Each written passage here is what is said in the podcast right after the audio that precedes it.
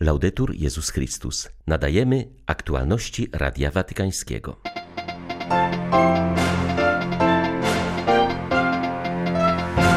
Beatyfikacja doktora Hernandeza jest dla Wenezueli wezwaniem do pojednania i odrodzenia, powiedział papież w wideoprzesłaniu z okazji jutrzejszej beatyfikacji tego najbardziej znanego w tym kraju lekarza. Jesteście żywym obrazem Boga, przypomina papież rodzinom z okazji roku Amoris Leticia.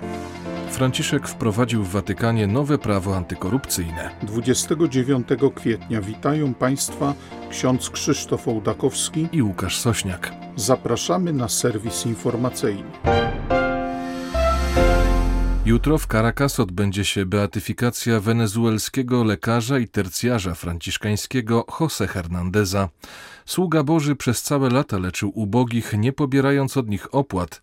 Ofiarnie poświęcił się pomocy zakażonym podczas pandemii grypy hiszpanki w 1918 roku. W wideoprzesłaniu opublikowanym z okazji zaplanowanej uroczystości papież Franciszek przyznał, że od początku swojego pontyfikatu nie spotkał Wenezuelczyka, który nie spytałby go o datę tej beatyfikacji. Papież zaznaczył, że wyniesienie na ołtarze tak popularnego lekarza symbolu służby publicznej to dobra okazja do budowania jedności i przebaczenia podzielonym narodzie wenezuelskim. Franciszek podkreślił, że święty doktor świadomie postrzegał swoją pracę jako służbę na wzór Chrystusa, umywającego uczniom nogi. Beatyfikacja doktora Hernandeza jest szczególnym błogosławieństwem Boga dla Wenezueli. Zachęca nas do większej solidarności ze sobą, aby kraj mógł się odrodzić po pandemii w duchu pojednania. Potrzebujemy ducha pojednania. Najlepsza inwestycja społeczna to ręka wyciągnięta na zgodę. Dlatego pośród tych wszystkich trudności Proszę Was, którzy tak bardzo kochacie doktora Jose Gregorio, abyście naśladowali jego godny podziwu przykład bezinteresownej służby innym.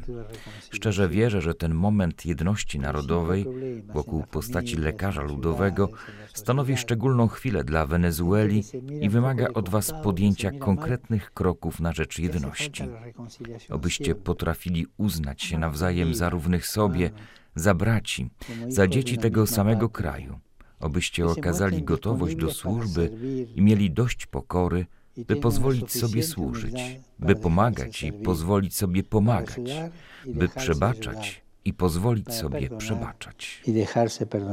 José Gregorio Hernández będzie patronem studiów dla pokoju na Papieskim Uniwersytecie Laterańskim. Decyzję tę ogłosił dzisiaj Ojciec Święty, który wstawiennictwu nowego błogosławionego zawierzył działalność tego powstałego w 2018 roku z woli papieża kierunku studiów. José Gregorio Hernández jest znany przede wszystkim jako lekarz ubogich. Był on też jednak wielkim orędownikiem pokoju, mówi rektor Uniwersytetu Laterańskiego profesor Vincenzo Buonomo. Jest to mało znany aspekt tego nowego błogosławionego. Nie wszyscy wiedzą, że ofiarował on swoje życie za pokój na świecie. Było to jeszcze w kontekście I wojny światowej, która spowodowała tak wiele ofiar.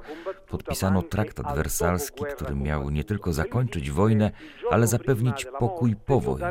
I tego dnia, w przededniu swej śmierci, Jose Gregorio Hernández powiedział: Życie bym swoje dał, by zapanował pokój. Zmarł następnego dnia, potrącony przez samochód na ulicach Caracas. Stąd pomysł papieża, by powiązać postać błogosławionego z tym kierunkiem studiów, który przygotowuje ludzi do pracy na rzecz pokoju. A zatem Jose Gregorio Hernández był człowiekiem pokoju nie tylko jako lekarz ubogich, ale również jako ten, kto zdawał sobie sprawę z potrzeby prawdziwego pokoju między narodami. Rodzina to rzeczywistość, która w sposób naoczny ukazuje nam miłość Boga, powiedział papież w drugim już filmie przygotowanym przez watykańską dykasterię do spraw świeckich, rodziny i życia. Filmy te mają pomóc w lepszym przeżywaniu trwającego obecnie roku rodziny. Franciszek przypomina, że obraz Boży odzwierciedla się w kobiecie i mężczyźnie, w miłości małżeńskiej. Jest ona niczym żywa rzeźba, która ukazuje Boga. No jak rodzi się rodzina? Rodzi się ze spotkania między ja i ty, mężczyzny i kobiety, którzy odkrywają się wzajemnie i zostają uzdrowieni ze swej samotności. W twórczym zamyśle istniejemy dla innego, aby być darem miłości dla kogoś i by rodzić życie w miłości. Płodność małżeństwa jest obrazem dynamizmu miłości, który działa w Bogu, jest obrazem stwórczego aktu Boga. Ilekroć zostaje poczęte dziecko, mężczyzna i kobieta współuczestniczą wraz z Bogiem w prokreacji. Dają dziecko Bogu, który uczestniczy w tej miłości. Dlatego każde ludzkie życie jest niepowtarzalne i cenne. I dlatego trzeba je chronić. Z odwagą i pogodą ducha podejmujcie wszystkie rodzinne wyzwania, smutne i radosne. Zachowujcie i rozważajcie w sercu wspaniałe dzieła Boga, kryjące się w każdej chwili waszego codziennego życia. Bóg nas kocha i wszystko będzie służyć naszemu dobru, jeśli szukamy Boga.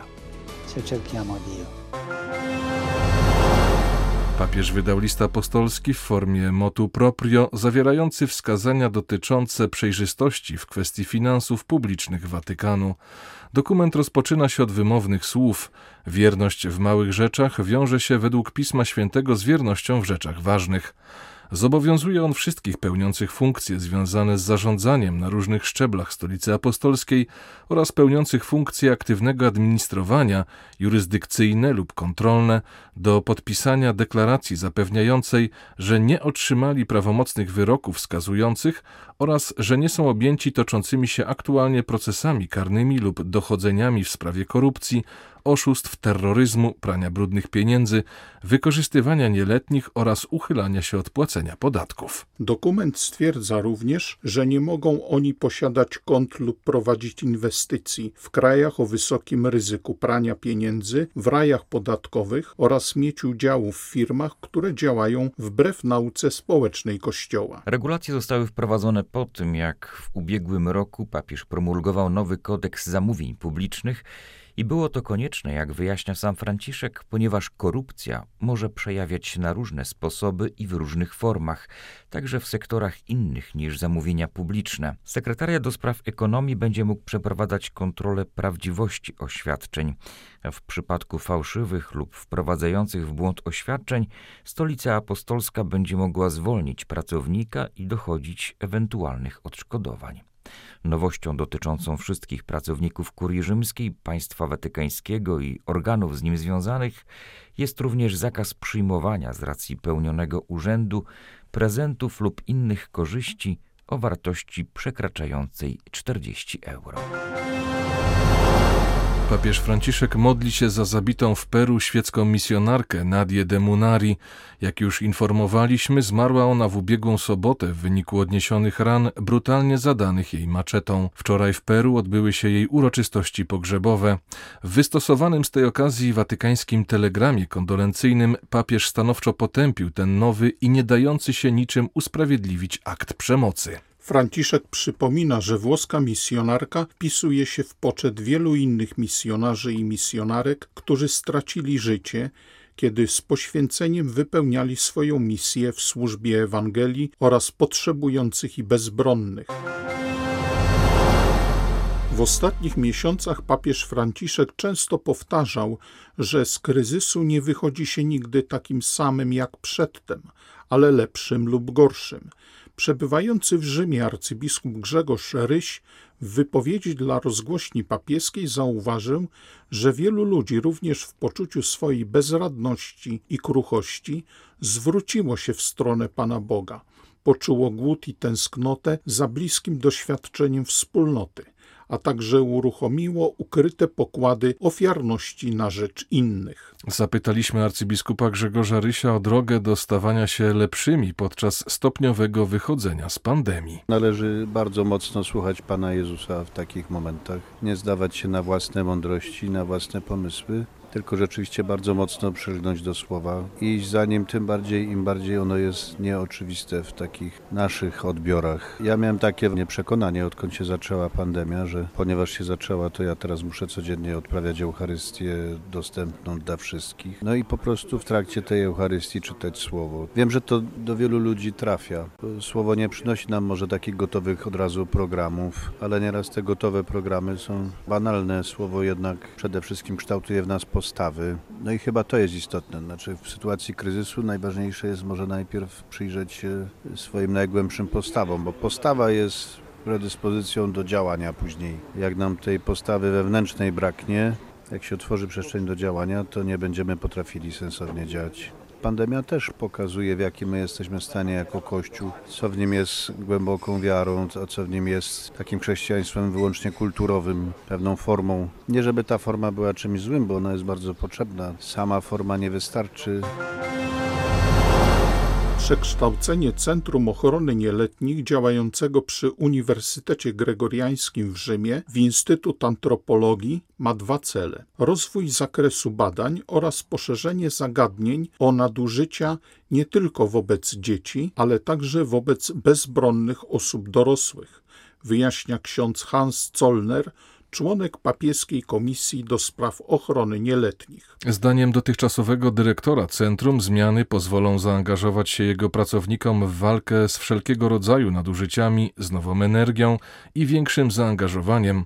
Zajmiemy się wieloma nowymi zagadnieniami, na przykład nadużyciami popełnionymi w czasie kierownictwa duchowego i wobec sióstr zakonnych, oraz kwestią odpowiedzialności przełożonych zakonnych w przypadku nadużyć popełnianych w zgromadzeniach, mówi Radiu Watykańskiemu ksiądz Hans Zollner. Przede wszystkim, jako Instytut Uniwersytecki, chcemy rozwijać badania nad konkretnymi tematami, na przykład w jaki sposób religie i nauka mogą współpracować w celu zwiększania zapobiegania nadużyciom. Dla wielu międzynarodowych instytucji oferujemy program kształcenia na odległość w języku angielskim i hiszpańskim. Przygotowaliśmy półroczne kursy dla osób pracujących w biurach diecezji i zgromadzeń zakonnych. Oferujemy także studia przeznaczone dla osób zajmujących się problemem nadużyć w zgromadzeniach zakonnych i przy episkopatach. To wszystko sprawia, że nasz instytut będzie narzędziem zdecydowanie bardziej skutecznym w walce z nadużyciami, bardziej użytecznym dla całego Kościoła i wyznaczającym nowe standardy. To taki akademicki upgrade, który pozwala nam na szerszą współpracę z innymi uczelniami. Dla nas najważniejsze jest, aby wpływać na zmianę mentalności, tak aby zapobieganie wszelkiego rodzaju nadużyciom weszło na zawsze do DNA Kościoła.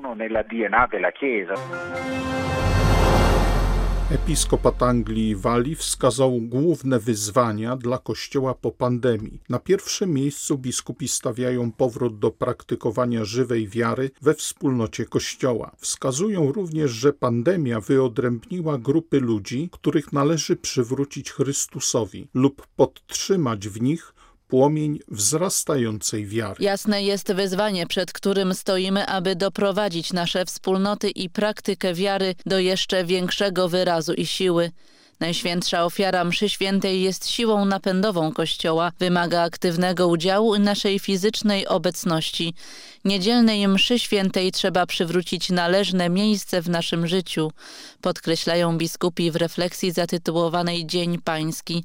W przesłaniu na czas po pandemii biskupi podkreślają mocne strony, prawdziwe skarby Kościoła katolickiego jako narzędzia, którymi dysponujemy, aby sprostać tym wyzwaniom. Największym skarbem jest oczywiście życie sakramentalne Kościoła, a w jego centrum Eucharystia. Dla Radia Watykańskiego Elżbieta Sobolewska-Farbotko, Radio Bobola, Londyn. Były to aktualności Radia Watykańskiego. Laudetur Jezus Chrystus.